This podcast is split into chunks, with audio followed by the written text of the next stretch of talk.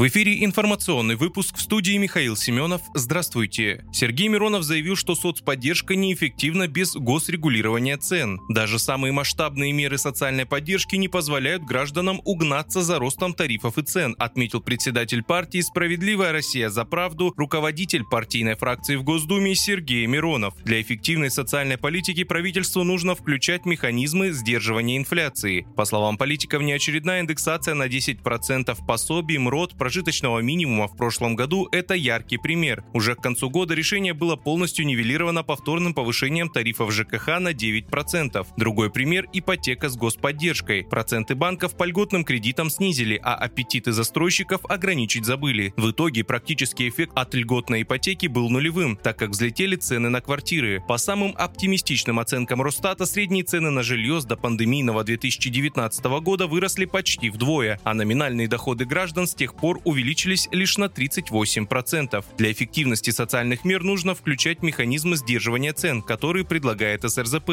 считает Сергей Миронов. Справедливороссы предлагают заморозить тарифы ЖКХ до уровня первого декабря прошлого года. Для сдерживания цен на недвижимость необходимо запускать госпрограммы социального жилья, альтернативы банковской ипотеки, снизить ставку эн дэ эс на продукты, лекарства и на товары для детей. Без этих и других мер даже формально опережающая индексация пенсий и социальных выплат не позволяет доходам ходом граждан угнаться за реальной потребительской инфляцией, заявил Сергей Миронов.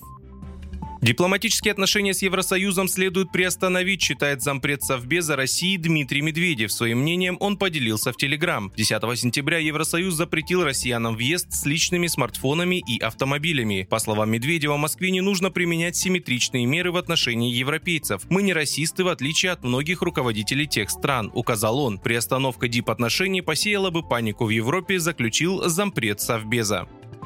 Председатель движения «Мы вместе с Россией» Владимир Рогов заявил, что село Работино превращается для украинских войск во второй Артёмовск в плане уничтожения наиболее боеспособных подразделений вэ эс у. По словам Рогова, Работино стало местом уничтожения всех наиболее боеспособных подразделений украинских войск, включая резервы. По его словам, на линии Работино-Вербовое в настоящий момент идут попытки вэ эс у прорваться, однако эти наступления пресекаются российской артиллерией, фронтовой авиацией и простыми военными.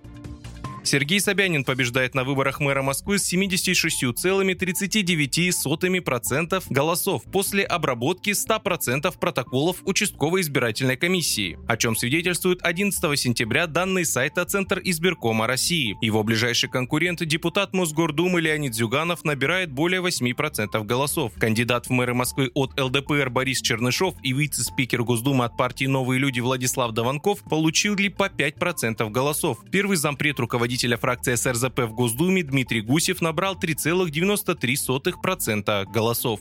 Вы слушали информационный выпуск. Оставайтесь на Справедливом радио.